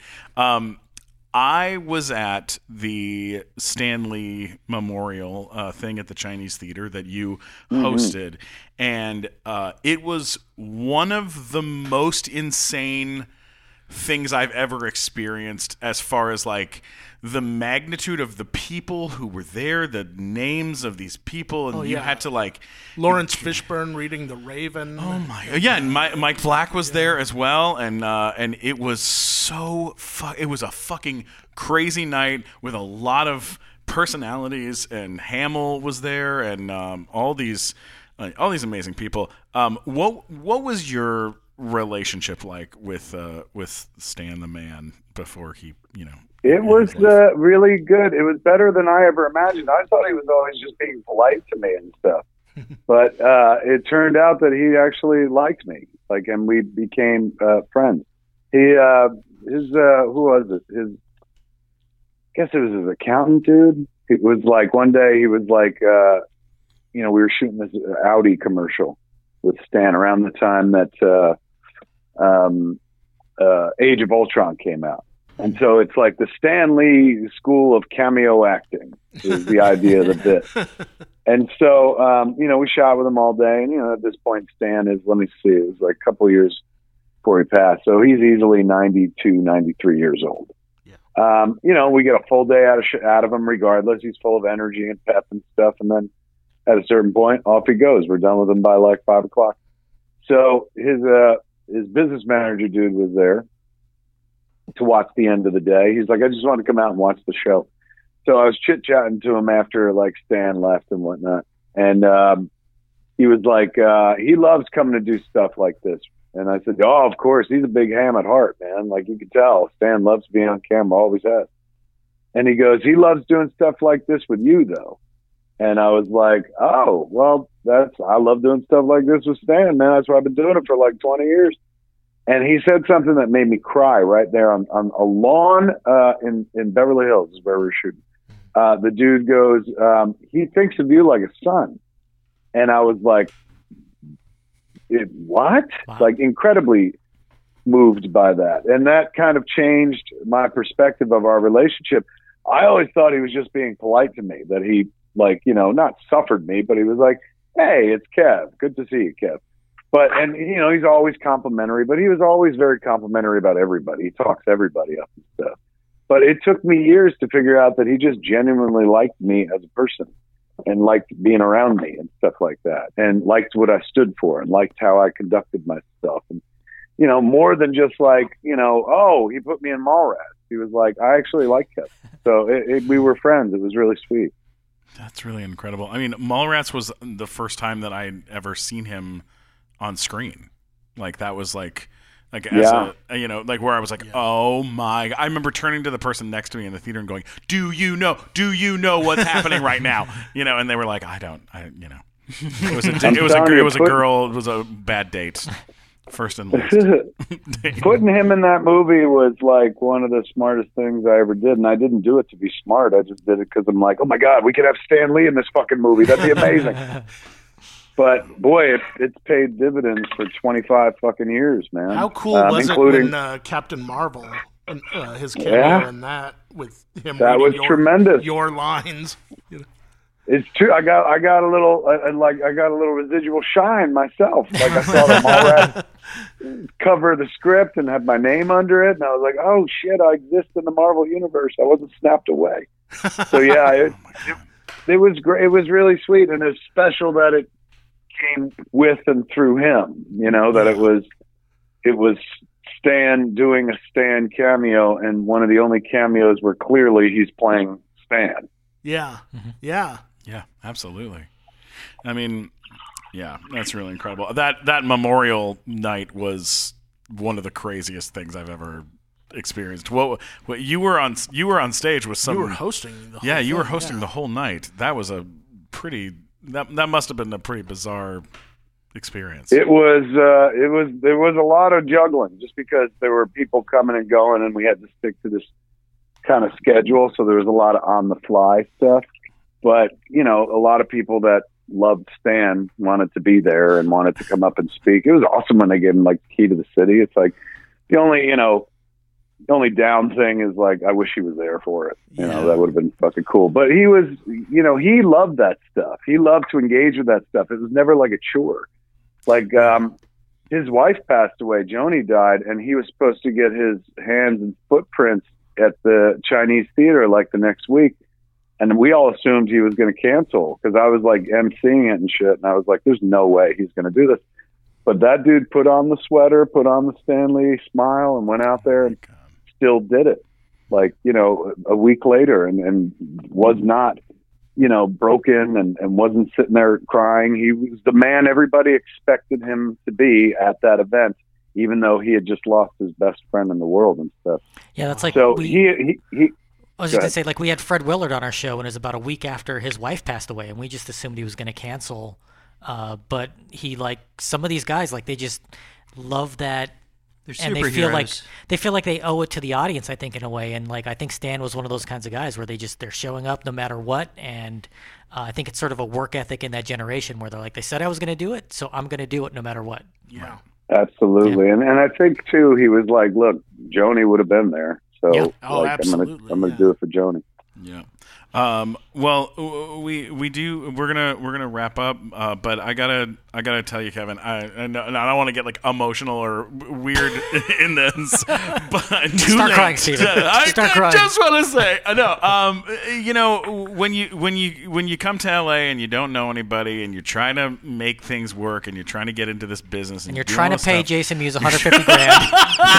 yeah oh my god When you're putting together your letter of intent. um, you know, you, you, you, there's people that you look up to that you go, God, I wonder what what it would be like to to know them or, or get to you know uh, be be friendly with them in, in different ways. And uh, you uh, uh, get getting to know you or getting to getting to hang out with you at Sundance with that whole fucking debacle. Um, it was, it, I mean, it. You are uh, uh, truly an incredible and wonderful person, and we're so lucky that that we. Uh, that you were down to, to chat with us and, and do this. oh with my us god i'm so i was honored to be in here for show 200 man Cool. Hell yeah! Thank you so much, buddy. Thank you, Kevin. no Um, i i apologize for not opening with stay but you know, only, Lisa, only Lisa Loeb could pull that off. All right, man. Stay safe out there, and uh, and lots of love to you and the the family. You as well. Be careful, kids. There's lots of COVID out there. All right, thanks, Kevin. Bye. All right, bye, guys. Bye, buddy. Holy shit! Yeah. Are we still recording? Yeah, Oh my god, that, was amazing. Fucking amazing.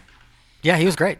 That's an amazing. That, I love everything about what just happened. exactly what you would want a 200th episode to be. Yeah. You know, I, I didn't tell him about how he actually saw me when he went to Kim's graduation because he would have seen me playing drums in the Carnegie Mellon Pipe and Drum Band that day. Oh, what? really? So he probably saw me in a kilt that day. Oh my god. Was the head of your dick hanging at the bottom? That's uh, that's how I played the drums.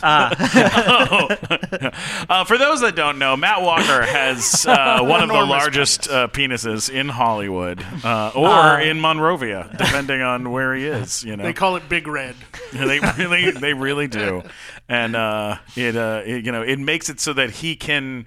Uh, uh, somehow, uh, you know, have a giant penis and also watch every single episode of Star Trek. I really thought you were ever- going to say and be a giant penis. yeah, yeah, he's, he has a giant penis and he is a giant Well, you know what? penis. When when Kevin was saying something about like, he's like Kevin mentioned something about not, you know, having seen something 200 times in a row. And I was like, I'm like, I've seen every Star Trek episode 200 times in a row. Like I've done that multiple times. Yeah. It's really funny. It's so cool to hear somebody like him talk about how it just seems like he works really hard while going with the flow. And mm. Yeah. just like Yeah. his path is his path and he's on a great one, but he also like, Like, makes sure he, works stays really on hard, it. but he's doing what he wants to be doing. Yeah. Yeah, like yeah. the the ability to turn down work because you don't need that to pay the bills. I think is really one of those big things that that has made his career what it is because he like he talked about in the interview he talked about like never getting into that situation where it's like oh I need to direct this episode of this TV show because I need the money I'm going to do the Flash because I want to direct the Flash Right. not because I need the paycheck and then I'm going to turn those stories into something I can make more money from being on the road and that's Yeah, I mean, that's fascinating Brilliant. It's so cool. Yeah. that was really fun. Um, this uh, uh, th- this is like the one thing. Doing this podcast is like the one fun thing that I've gotten. We, you know, I've gotten to keep doing during In your life? Yeah, and just yeah, it's the one consistent thing though, like that that kind of like. Like you know, sometimes you, You know do, what didn't come up during What's all that? of this? Uh, why you have a blue beard?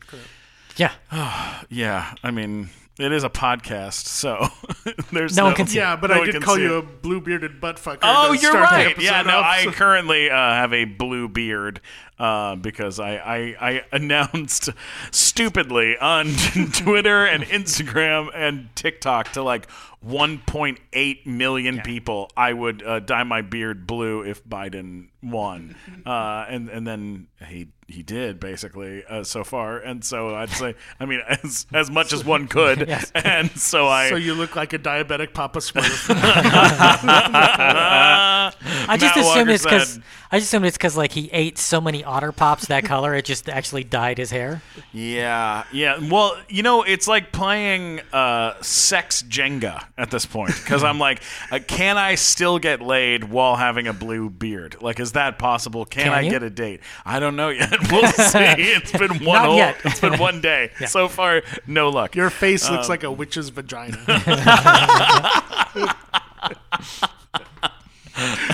You're definitely getting laid. Oh, I hope so. that. I hope so. Yeah, it is. This or is- burned at the stake. One of the two. It's a hell of a look. It looks like I have a filter on my face at all times. That's true.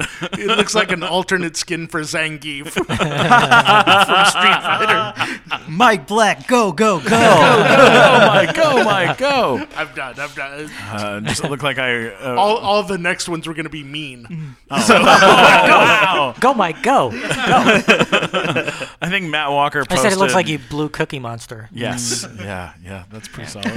Since we were talking anything, about Blazer, Masters- anything? I know, man, you just ugly.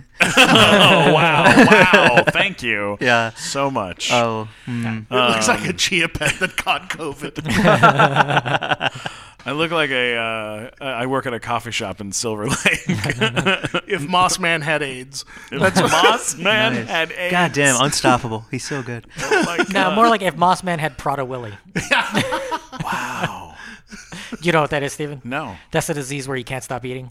Oh. oh. Wow. Yeah. Okay. All right. Keep them going, you sons of bitches. It's always better when I have to explain the insult. Yeah. Yeah. Yeah. That's a good. That's a good insult. Um. Yeah. Yeah. Look. Jewish rave Santa. Jewish rave Santa. Something that shouldn't exist, really. The Jewish rave Santa. Yes. So, Mike, are you saying that you don't think I'm just as rave Santa, but as Jewish rave Santa? oh no! What have I Prejudice? done? Wow, prejudice. so prejudiced. Jewish rave Santa. Lesson learned. Yeah. Oh my god. Yeah, like uh, um, I, I went from having no auditions uh, for the last few months uh, to I had uh, I, I got an audition last night and then again today. I just got one while we were sitting here and I'm like, oh yeah, this is gonna be great. This is gonna be this is the worst possible time to Am I auditioning for the part of Steel Wool? 'Cause, uh, otherwise, I'm not getting it. That's the one. Shit. I just I want to write back and just go, does the character have a blue beard? and if they go no, then I'll go, I'm not going to be right for that part. I have a feeling my agent would just drop me immediately. They- They're like, yeah, there's no way. Yeah, that's not. that- I got to go to a makeup store get some brown brown paint.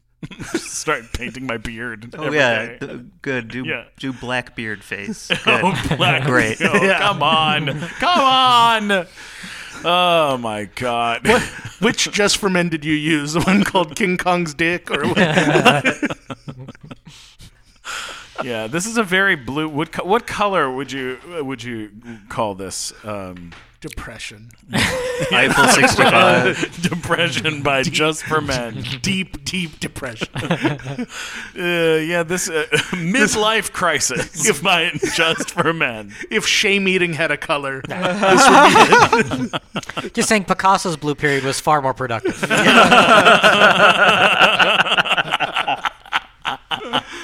Oh, that's so funny. Oh man, that hurts, man. That's that's Sweet. fucking great. It's the 200th ep of this show you've started. Yes. Gotta come You just end hot. with us insulting you you- 200 This times. This is how I want it. This is what I want. This is this is what it's all about. this You're is the new how Robbie. we repay you. yeah, like you're the new Robbie on the show, get Stephen. That's be. what Yeah. we've done. Oh wow. Well, someone was gonna have to be. Yeah. Oh my god.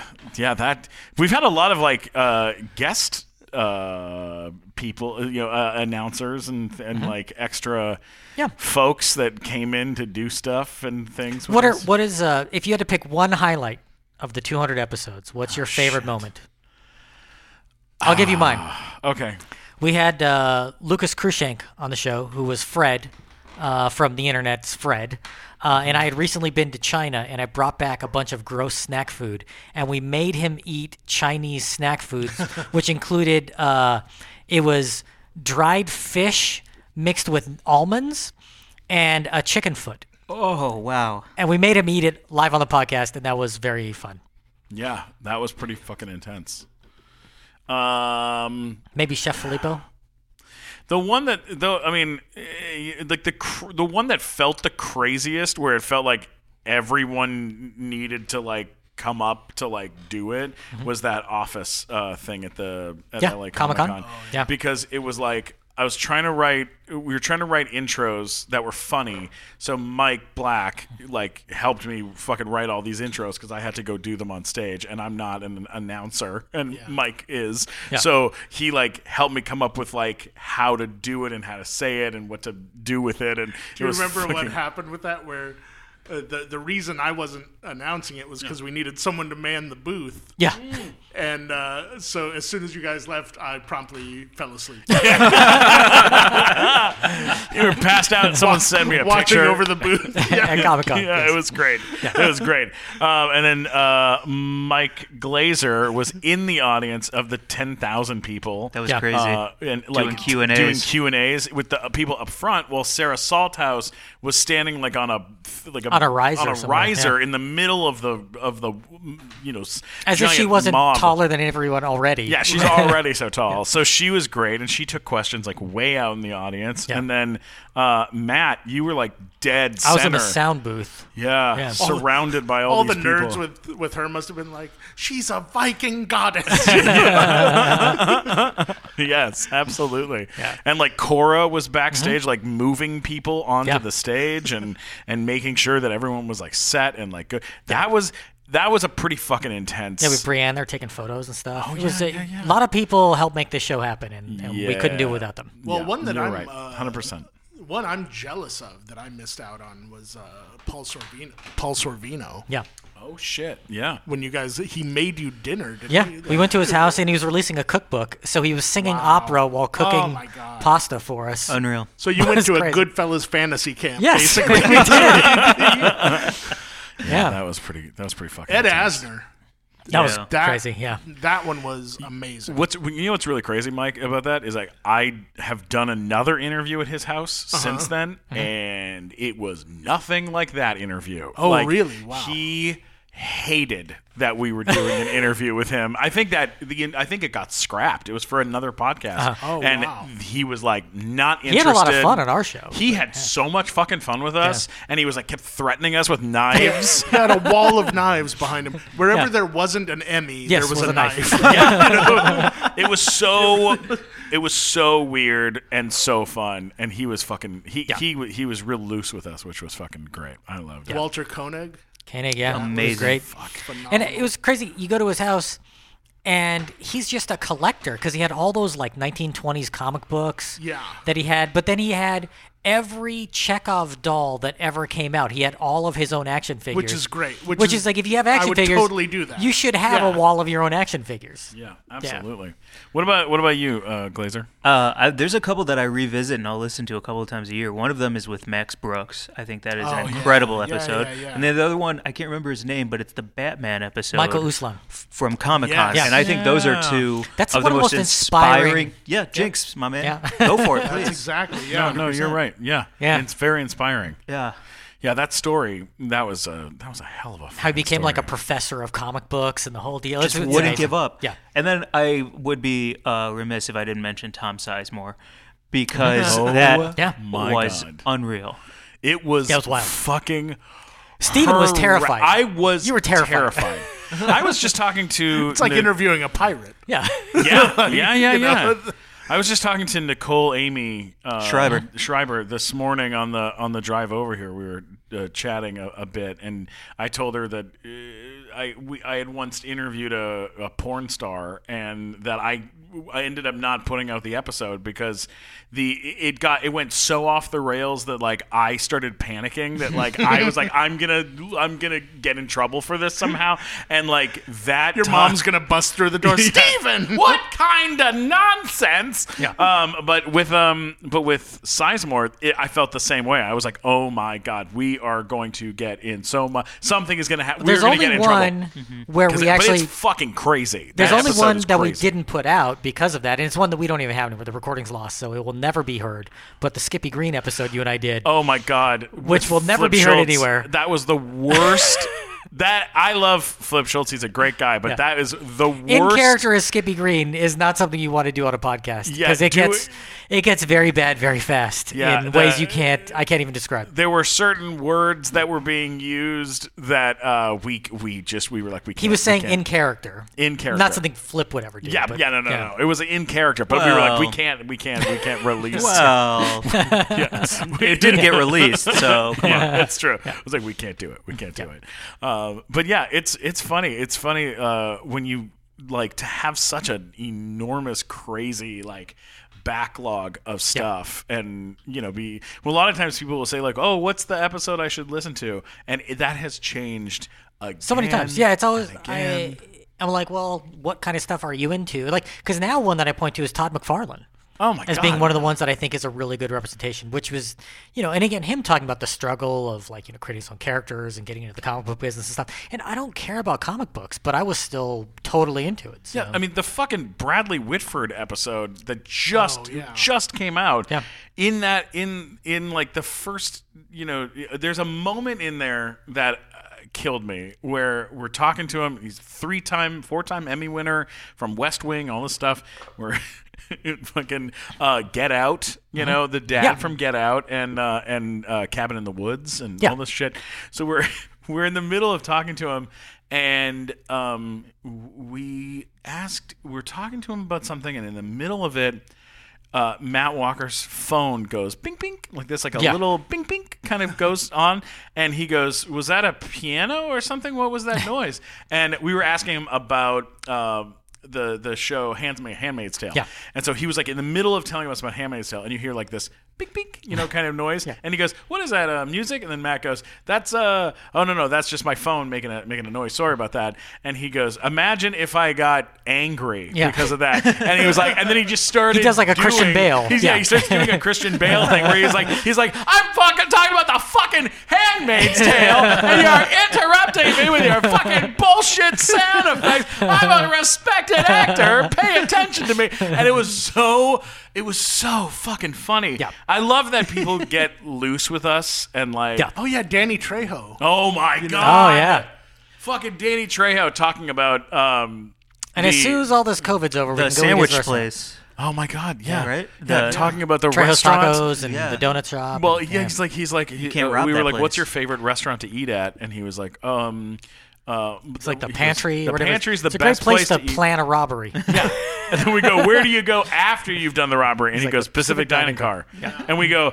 Wait, is are you being serious? Yeah. And he goes, yeah, Yeah. of course. That's where we would go to plan robberies, and then that's where we would go to celebrate them and Yeah. eat eat steak and stuff. And we were like, wait, what's happening? like, it just kept, you know, Yeah. uh, devolving and changing, and it was fucking great. It was awesome. I feel like if this is the first episode you've checked out with Kevin Smith for the nighttime show, that's um, just scroll. Use that thumb and scroll deep as you want. Yeah. There will be something else for you. Yeah, yeah. Or the the further there is a period of time where shit got like like during the Joey Fatone times. That's around the time where Robbie, uh, Big Fat Robbie, as we call them, was. Uh, uh, and we're uh, you know uh, some of us are, are, are fat. We are. I am fat, and uh, but but he was he was very fat and short, and he would come on the show and he would just do horrifying things Yes. on the show. We had Yeah. uh, Joey Chelsea. Fatone and Chelsea Kane Chelsea are the two. which Kane. are- if you if you've Oh, and You Dana have to Dude. really love someone to let them sabotage multiple interviews. and the, the, the Dana Dude episode with him, where I- he talked about losing his virginity, was fantastic. No, no, no, and the icing is asshole. I mean, it was just so. It was so much. But the the Yes. Chelsea Kane one is probably the episode where he's he's in the middle uh, of talking uh, to. We're talking to Chelsea Kane from Disney Channel, and She's like and- an angel. Oh, she is like the sweetest, most beautiful, sweet lady. And we're in the middle of talking, and uh, he ended up getting a bloody nose. I'm not going to reveal why. You just have Yeah, to, just- he got a it's- yeah. full blown blood pouring down his face, bloody nose, Laughing at you. laughing at me Yes. too hard, and then um, And then telling a horrific and then- story. And then told a story about about uh, uh, ejaculating in his own hair. Yeah. Yeah. Well, So I mean, look, Robbie's in a better place now. he is. He is. I actually asked him. I don't know if I told you this, but I asked him if we could get him on tape, uh, like film. For the 200th episode, to, to like Just say hello or say something. hello, say something, and and he said, uh, "I don't want my children to know that I was a part of the show." and I was like, "Robbie, you were in like 20 fucking episodes of the show. Like, what are you talking about? How would And how- who would and- ever let you adopt children? yeah, like who would, and world? What, what in like what do you have children? He was like, no, but I'm getting married soon to a very lovely man, and there's a very good chance we're gonna have kids together. No. And I was like, oh god, The crazy everything about. Here's the crazy thing. I Robbie, want to talk to that man. Oh, I should call Here's him. the thing. Robbie is now the most mature person involved with this show. That's Yeah. true. He left our show to write uh, Dungeons and Dragons Campaigns. uh, campaigns, Yeah. and makes a fuckload of money. That is the level of him. maturity we're talking about. I mean, come on, let's that be. the most. That's how far down we are. God bless him. God bless him. He's a great. He's a sweet kid, and Yeah. and did and we we did a lot of weird shit with him over the years. But anyways, um, I uh, uh, Glazer getting getting you involved in the show. Yeah, dream come true. you know, it was like big deal for us. I Yeah. mean, we were we at the time Emmy nominated. Michael Emmy nominated. I think the cool thing for me is that we're recording this. Can I say where we're recording? Yeah, I Okay. thought- yeah. Because this is where I met all of you because The I was working Improv. the door Yeah. here. So to have the 200th episode be back at the place that I was working where I got to meet everyone is so Yeah. perfectly full circle. It's great. Yeah, no, no, it, it's it's pretty f- wonderful, man. Yeah. and, I mean, at the time, I always thought this was so funny. It's like we were writing these monologues for the Mm-hmm. live show, and we would have. We think we had like six or seven guys, all very funny, nice guys, sending in jokes every Yeah. week, and then Mike Glazer shows up, and and it's just like. Uh, oh no no no, Mike's gonna write the.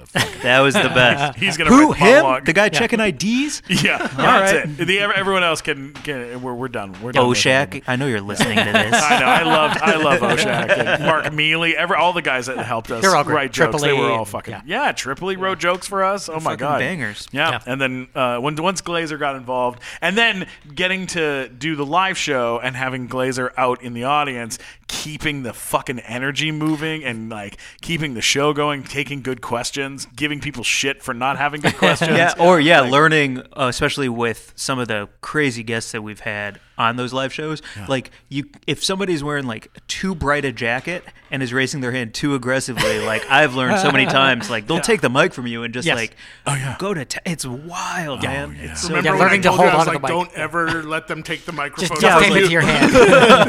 and, so and the night I told you that, what happened? Some guy fucking lurched for it, and, and you were like, "No, no." I was given instructions. yeah, I love that. I thought it was so great. And then, I mean, uh, having an announcer on a podcast is like not a thing really that Yeah. happens. Like I've, I listen to a lot of shows that no one else has a Mike Black, and That's right. And when we we we Except have, the Power Pals, they have a mic. Yeah, back. they do. yeah, they do. They're very lucky. Um, but I don't really do the announcing on that. I, I do it on this show. Oh. you know. Yeah.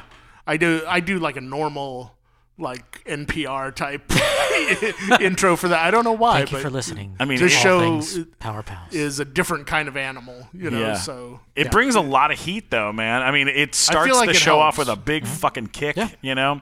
Thank you. Um, We've got yeah. that and a great theme song written by Eric uh, Kluber, Yeah, which just kicks yeah, it off with his intro and that song. It's just like it, it gets you the energy up, and we're good to go. Yeah, he has uh, my face tattooed on his arm. Yeah.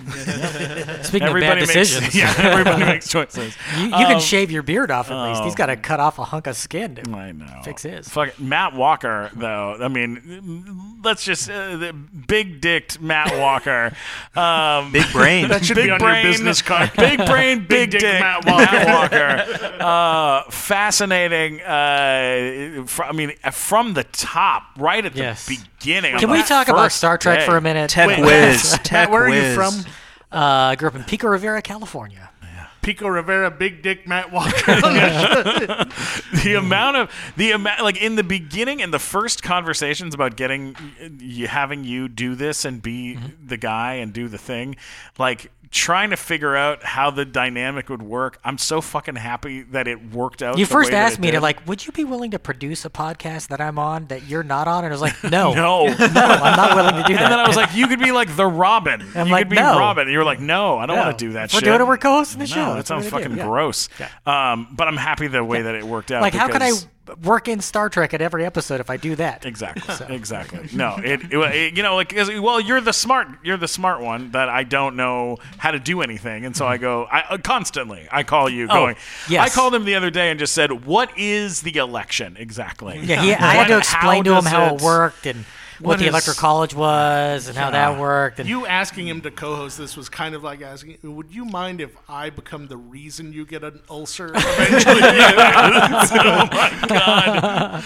Oh my god. And like the equipment too, like you'd never used the, the fucking equipment before. You had to like learn all new Yeah. shit. And originally it was very fucking difficult because we Yeah. had really hard equipment and then we got sponsored by Zoom. and Zoom and Sennheiser have been fantastic. Yeah. Like since then, the sound quality's gone way up and uh, everything's gotten much better. Yeah, you bet. We've been That's them pretty great. for about a year, right? Yeah, yeah, absolutely. Just about a year, yeah. Yeah. And then there's Stephen. Well, there's me. Uh, look. And that's enough. And So there we go. We That's got enough of that. Every show has an albatross. So, you know, We've been carrying him for years. They really, really have, guys. They Superman really has his kryptonite. We have Stephen.